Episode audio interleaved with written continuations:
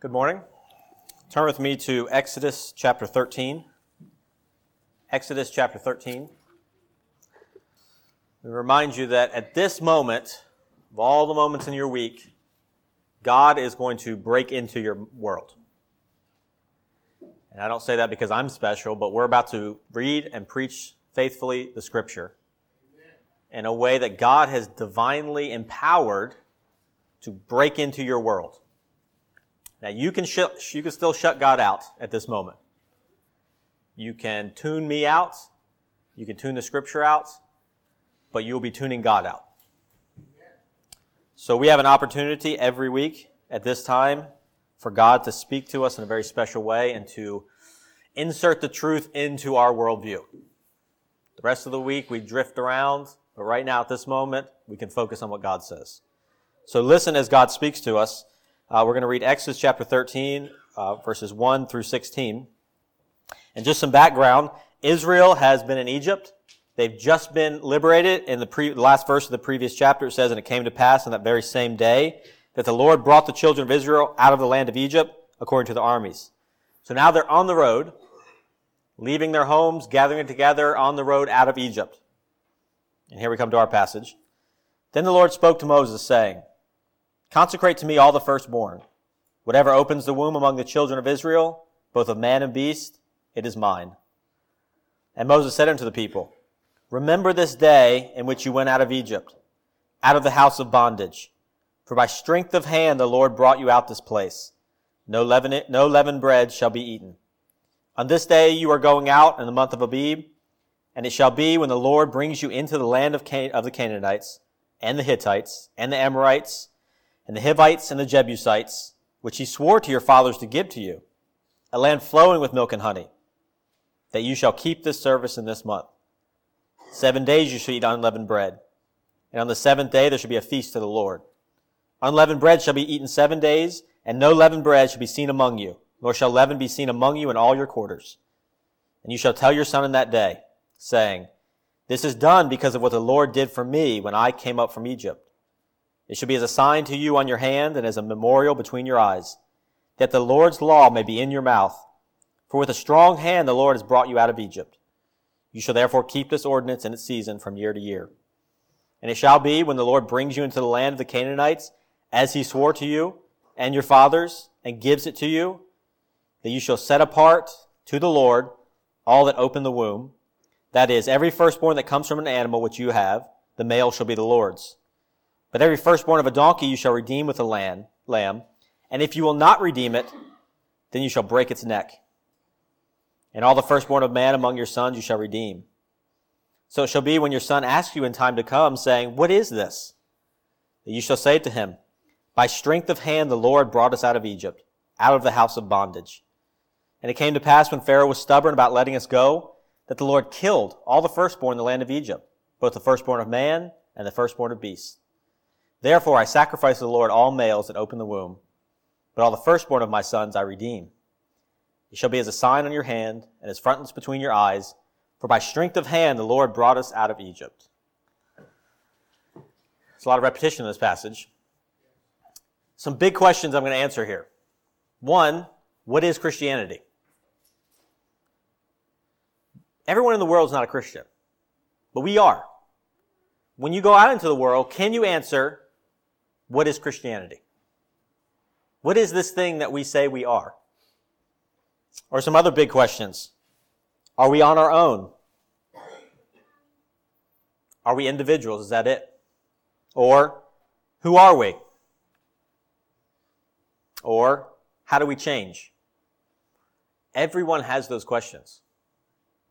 Are we on our own? Who are we? How do we change? Christianity is the answer to those questions. And this passage shows us the pattern of God's people three ways God owns, God delivers, and God calls. This is the beginning of the nation of Israel right here, this day. And God is setting up a pattern that will be fulfilled for us. Let's look at the first thing God's ownership. God owns everything. So he says here in verse, uh, in chapter 13, verse 2, consecrate to me all the firstborn, whatever opens the womb among the children of Israel, both of man and beast, it is mine. It's quite a claim, claim, isn't it? It's mine. No hesitation, no qualification, just, it's mine. Very bold. Don't we kind of make fun of children when they're just, when they say mine? One of the first words they learn. Mine. And we realize that that's funny when they're two, but we try to train that out of them. That's sort of mine.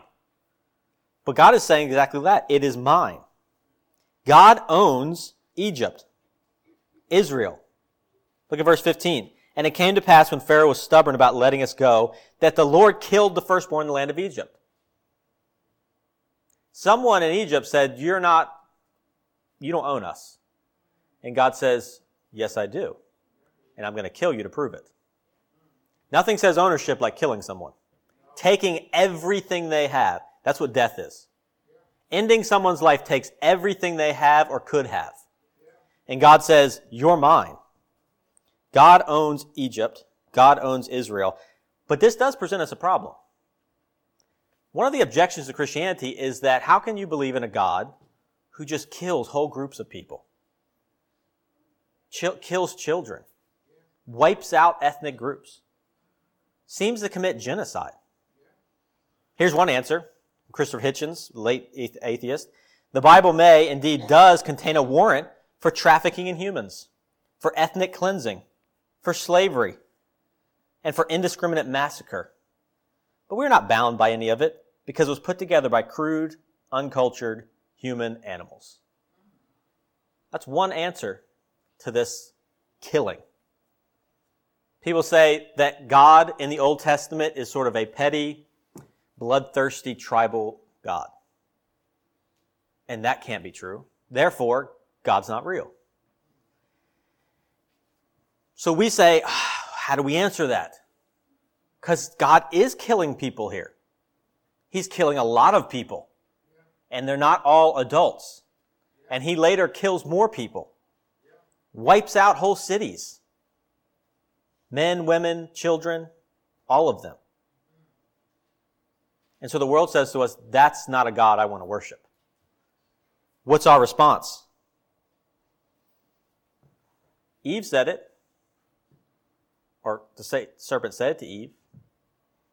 And here's the problem. You don't get to start with questions. See, that's what we don't like. We feel obligated to sort of meet them halfway well, God did all this in the, in the, in the Old Testament. That sounds very petty. And we're like, well, let's look at some, let's formulate an argument. Let's look at things. No. That's what Satan said to Eve. Eve said, what about this? What about that? Well, you can just take this. God said this, but he didn't want this. So you meet God halfway and you can be as God. So when you come to these passages where God kills a lot of people and someone says, that sounds like a terrible God, you don't come up with arguments first. We follow the Bible. And the first principle in the Bible, in Christianity, is that God made the world. Genesis 1 1. In the beginning, God created the world. John 1 3. Everything that was made was made by him, and there was not anything that was made that was not made by him. That comes way before John 3:16. See, we want to start with well God loves the world. No, first God created the world. Before you ask questions about God killing, you have to say, God created. You see the starting point for Christianity? It's not God loves us. The starting point is God created. Psalm 24 says, The earth is the Lord's, and all its fullness, the world and those who dwell in, therein. For he has founded it upon the seas and established it upon the waters. You see the argument here? Everything belongs to God, including the people that live on this earth. Why? Because God created them. You see how that changes your perspective? So when a skeptic comes to you and says, I don't know if I can believe that, we don't say, well, I understand. We say, God created. And if you reject that statement, you reject everything. When the serpent came to Eve and said, You will not surely die. Eat it and you shall be as gods. Eve should not have argued with the serpent. Ask questions. Well, what about this? What about? She should have said, God decides, God owns, I'll do what he says. So when God kills these babies here in this passage, what's our first response? They were God's. He says, It is mine. When Pharaoh was stubborn and said, You don't own me, God said, Yes, I do.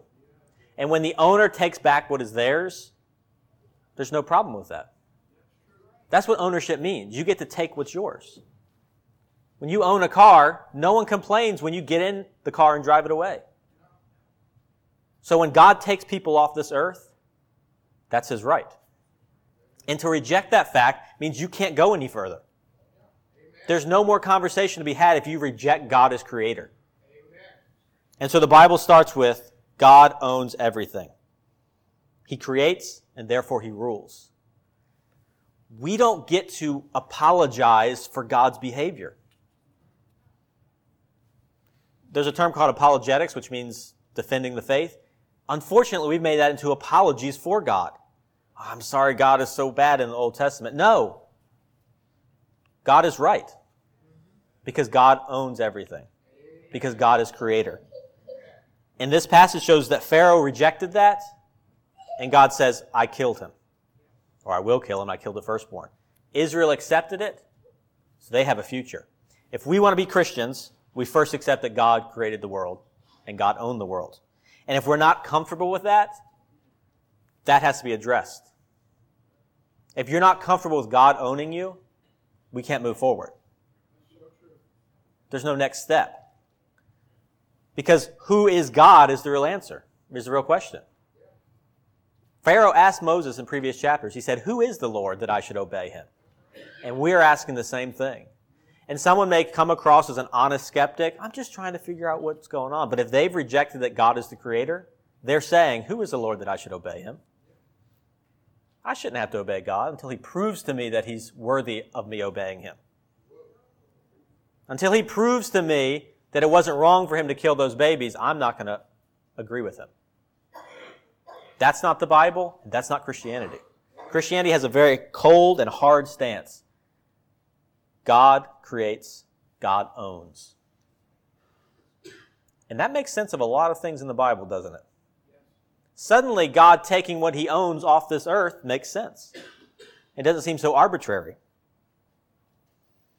But God also has special ownership over a group of people. He owns everyone because he created them. But within all the people, he created a special group of people. Look at verse 3. And Moses said to the people, Remember this day in which you went out of Egypt, out of the house of bondage, for by strength of hand the Lord brought you out of this place. The Lord created you. You see, there was no Israel before. There was just some people who were born and lived and were related to each other. In this act, God says, I'm creating something new, a nation. Therefore, I own that nation. You're mine because I brought you out.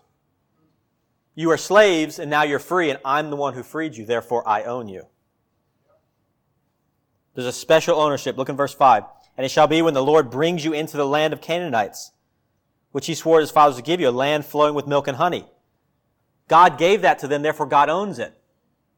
God created these people who could live there. When God creates something, he owns it.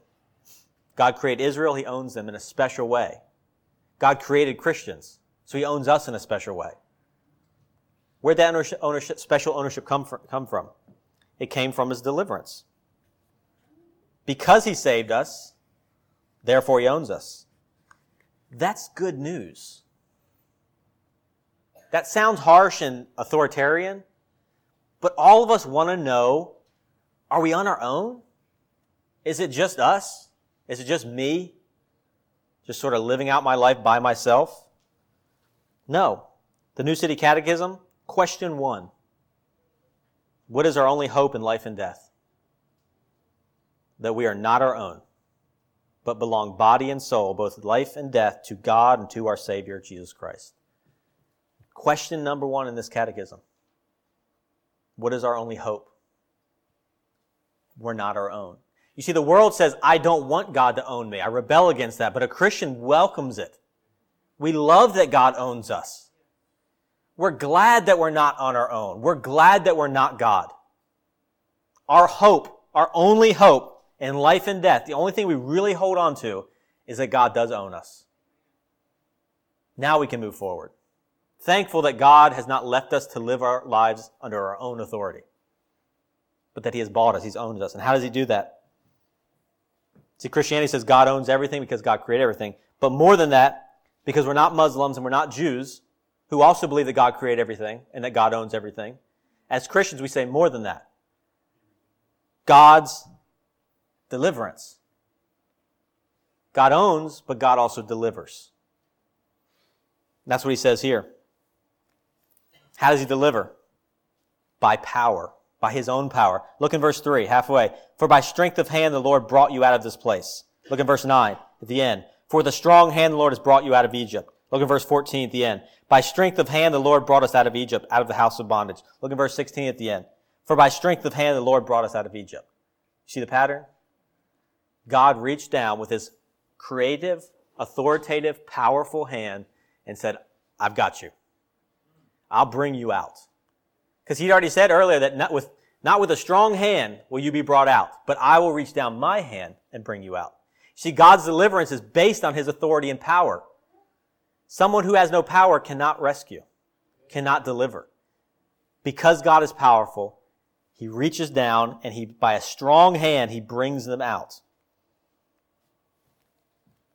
God overcame and subverted the op- opposition. Think about the story of Exodus. God doesn't just kill people. He uses everything against them. You see, the Nile was sustaining Egypt. God turns it into a weapon against Egypt. Everything is turned against them. Pharaoh himself, resisting God, is made into a weapon of God.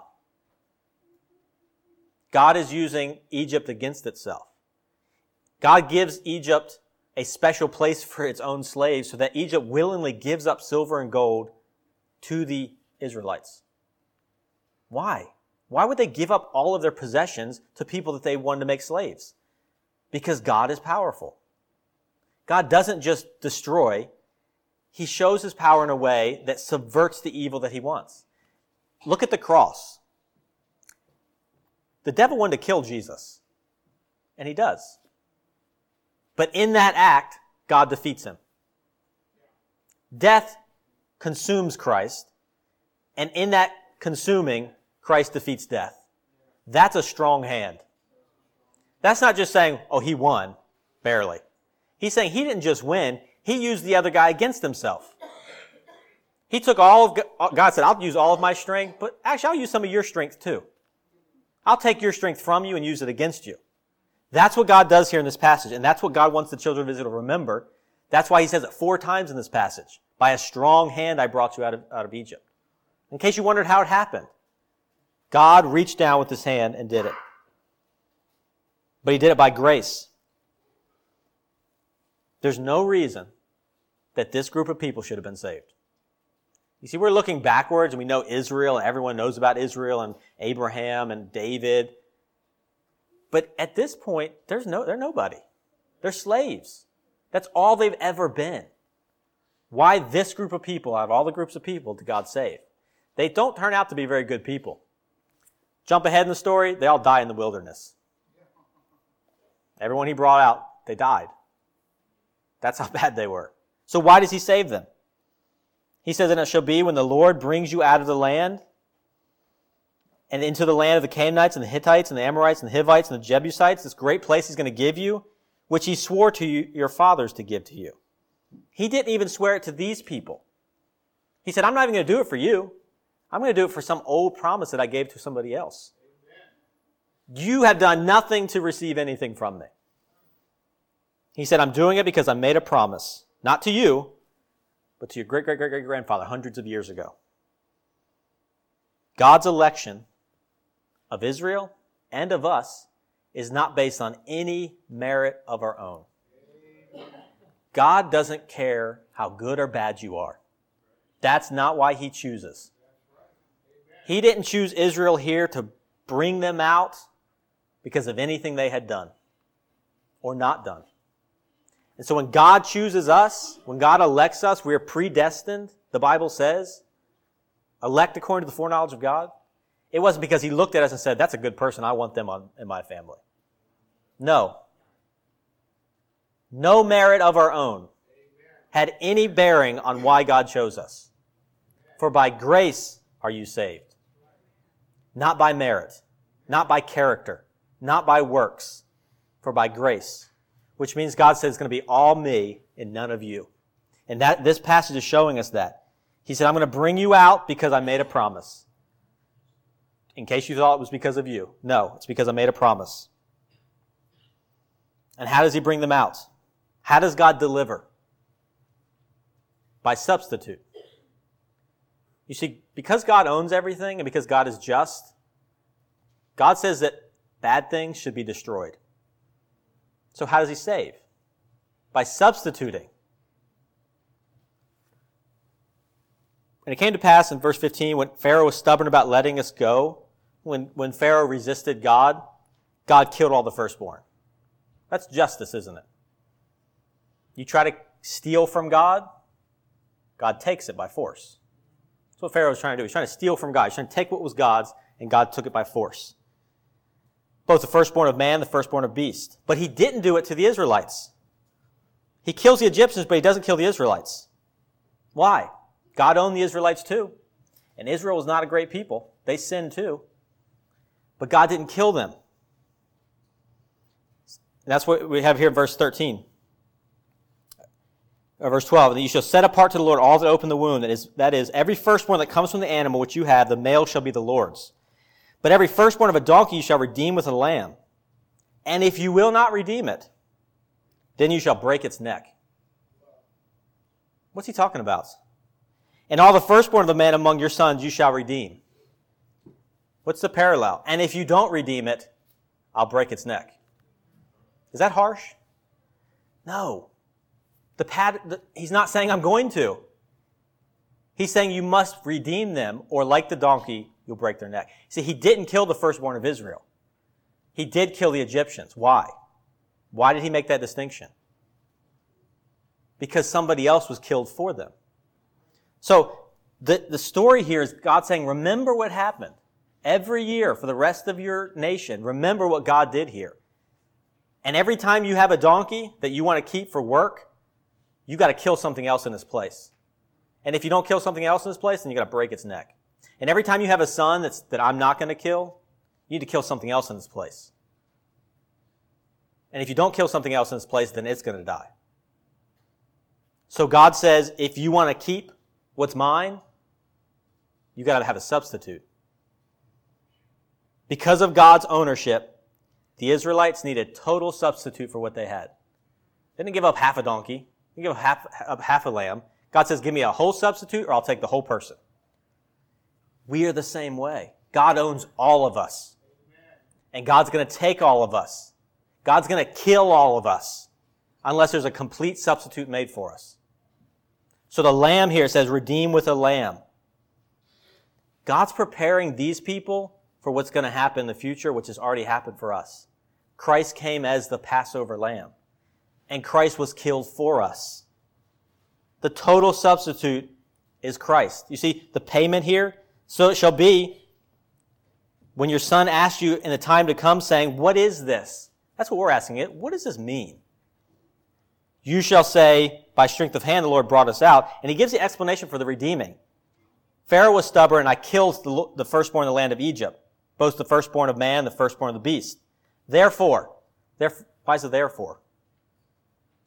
He says, I killed the ones in Egypt, but I didn't kill you. Therefore, I sacrificed to the Lord all males that open the womb. I killed them.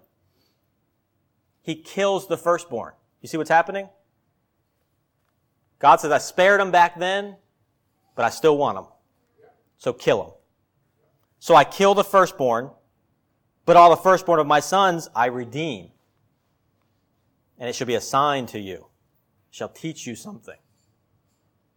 Your children, and by virtue of firstborn, the whole family, either gets killed or gets substituted. And Christ is that substitute. And this is what shaped Israel, and this is what shapes us. Christ is that payment. First Timothy says, For there is one God, one creator, one ruler, and one mediator between God and men, the man Christ Jesus. And how does he mediate? Who gave himself a ransom for all. Who gave himself as a price. Who said, You don't have to kill your firstborn. I'll be killed. So the firstborn son of God, the ultimate man, God himself in flesh, says, You can kill me instead so that all your firstborn can go, so that all your family can live. Kill me. And so the ransom was paid. But it's not by force. You can still choose not to accept it. God doesn't force you to make a substitute. You can do it the old fashioned way. And the old fashioned way is you take responsibility for yourself. Is that we teach people? Take responsibility for yourself. God owns you. Now man up. Great. God will let you do that. If you're sitting here right now, God will let you take responsibility for yourself. And here's the payment. Everything you have now and everything you ever could have, including your life. Do you want that? That the payment you want? There's only one option. See, there wasn't two options here. It wasn't, if you have a donkey, you can redeem it, or you can just dedicate it to service. Take the donkey and just dedicate it to the temple. And then you don't have to, no, it's redeem it or kill it. Same options offered to you. Redeem yourself with your life or trust Christ to redeem you. So yes, it's a narrow path. Very narrow. It's only one way. But look at the path. There's one door, but look at the door. It's yes, God is in charge and you have to answer to Him, but God gave Himself for us so that we wouldn't have to. Is, God is teaching Israel that, and by teaching Israel, He's teaching us. Imagine the animal being killed. Imagine the son being brought to the temple and watching the animal being killed, and the father saying, That should have been you. Watch his blood run out. That should have been you. And the son will ask, Why wasn't it me? That's God's point. Why wasn't it? Because the lamb was killed. And the question remains what about us? We haven't killed any lambs for our kids. Christ was killed for us. So when you take the Lord's Supper and your kids ask, What are you doing? You're saying, God should have killed me, but he didn't. And your kids are going to say, Why didn't he kill you? And you're going to say, Because Christ died for me. And that's what the next thing is talking about. God owns us, but God delivers us through Christ. But now that he delivers us, what now? And this is that third question. So are we on our own? No, God owns us. Who are we? We're delivered. But here's the other question. How do we change? How do we stop being who we are and be somebody better? God didn't just say, well, you're free. See you later. We understand that if God owns us and God delivered us, now we want to follow God. Right?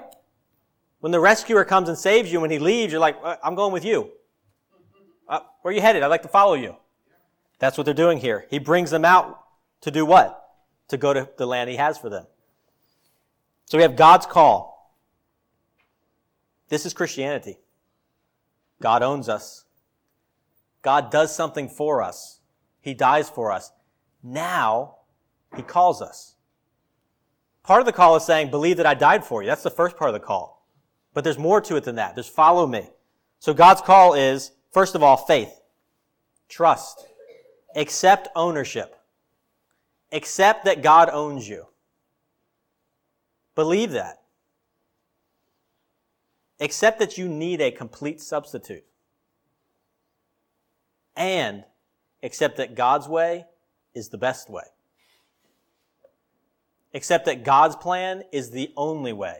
It's not just a good way. It's not even a right way. It's the only way. Not just God's plan for salvation in the beginning, which is important. All of God's plan. You see, the Israelites didn't say, well, thanks for bringing us out of Egypt, but we're going to head somewhere else. No, He'll bring them into the land He promised. So we do the same thing. As God's people, like Israel is God's people, we follow Him by faith. Not knowing where we're going, None of us know where we're going to be in a year from now. But we do know this, that if the Bible says it, that's where we're headed. That's our call. That's God's call to you. You don't need to know where you're going as long as you know it's in the Bible. That's the trust that we have in God. But what's the change? How did God change them from slaves into a nation? He does it by ritual. Now, I've been realizing this ritual aspect because God's been driving it home. Many pastors lump all this together, but I've intentionally divided it up. Have you noticed we've been talking about the Passover a lot? Week after week? Why? Because God keeps on talking about it. He spends about seven verses on some of the plagues where people are being killed and hail's coming down. He then spends chapter after chapter on this ritual of the Passover. Four times already. This is the fourth time he's talked about it in two chapters. Why? Why didn't he just give it to him the first time? Chapter 12 at the beginning, he said, do this. But then in chapter 12 at the end, he does it again. And a third time. And now in chapter 13, again he says, keep the Passover on this day in this way. We get it. No. Either God made a mistake by putting it in too many times, or we don't get it. See, that's the power of ritual. God is saying to Israel, you need to change. So I'm going to tell you over and over and over again how to change. I'm going to tell you four times how to keep the Passover. And then the Passover itself must be kept over and over and over again. The ritual, the habit, the, the pattern must be done over and over again. Why? Because he wanted to shape them. And what did this, this God given ritual do? It gathered people around the acts that he had done. It didn't gather them around an idea. When we take the Lord's Supper, when we, when we have baptism, we don't gather around an idea. We gather and remember specific things that happened. So when he says here, make unleavened bread. Why? Verse 3. Remember this day in which you went out of Egypt. No leavened bread shall be eaten. Every time they were to take the Passover, they were to look back and see the act that God had done. Every time they were to redeem the firstborn, they were to remember the, the night that God killed the Egyptians. You see, it's not a philosophy. It's historical things. So when we take the Lord's Supper, everyone wants to get, everyone religion want to argue about whether Christ is present, whether the, you're missing the point. The point is remember what God has done for us. And so what does that do? It gathers everyone not around their view, but around a historic event, which is a great place to gather because it takes your opinion out of it. And so God gathers them around this ritual. Over and over they gather. He says there should be a memorial to you in verse 16. It should be a sign on your hand and as frontlets between your eyes. You shall never forget it. Over and over, it shapes you, it changes you, generation after generation. Your son's going to ask you. And here's the key for our church. Rituals invite the next generation to assume the identity of the old generation. Rituals invite the new generation to assume the identity of the old generation. That's what happens here. He says, Your son, in verse 8, and you shall tell your son in that day, this is done because of what the Lord did for me when I came up from Egypt. In verse 14, so it should be when your son, when the next generation asks you, what is this? You shall say, by strength of hand, the Lord brought us out of Egypt and out of the house of bondage. Now here's something interesting. In Deuteronomy chapter 4, when the, Israelites are further down the road, the next generation has come. These people died. Moses is speaking to the next generation. You know how he talks to them? As if they were in the Passover. As if they were in Egypt. He said, remember when you came out of Egypt. Now those kids would have said, we weren't in Egypt. But Moses says, you were in Egypt. And then he says, and remember in the future, when you betray God, he'll exile you. But those people wouldn't be exiled. Why was he saying that? Because every generation identifies with the act of God. They don't say, I remember when my dad was saved, when my great great grandfather was saved. They say, I remember when I was saved. Now, the act only happens once. Christ dies once for all. But the identity is assumed. How do we raise up a next generation? By telling them to be just like us. And what are we? We're owned by God and we're delivered by God. That's who we are, and that's who we want the next generation to be. If there are young people in this church, when they ask questions, you give them their identity. And that identity is accept that God owns you and accept that God delivers you. And the next generation will be just like the last one. You see the continuity here? That's what, what God is telling them. That's what He's telling us. That's what the Lord's Supper does. We want the children in here during the Lord's Supper so they can ask what it's about, so we can transfer it to them. And so they can say, I was brought out of Egypt.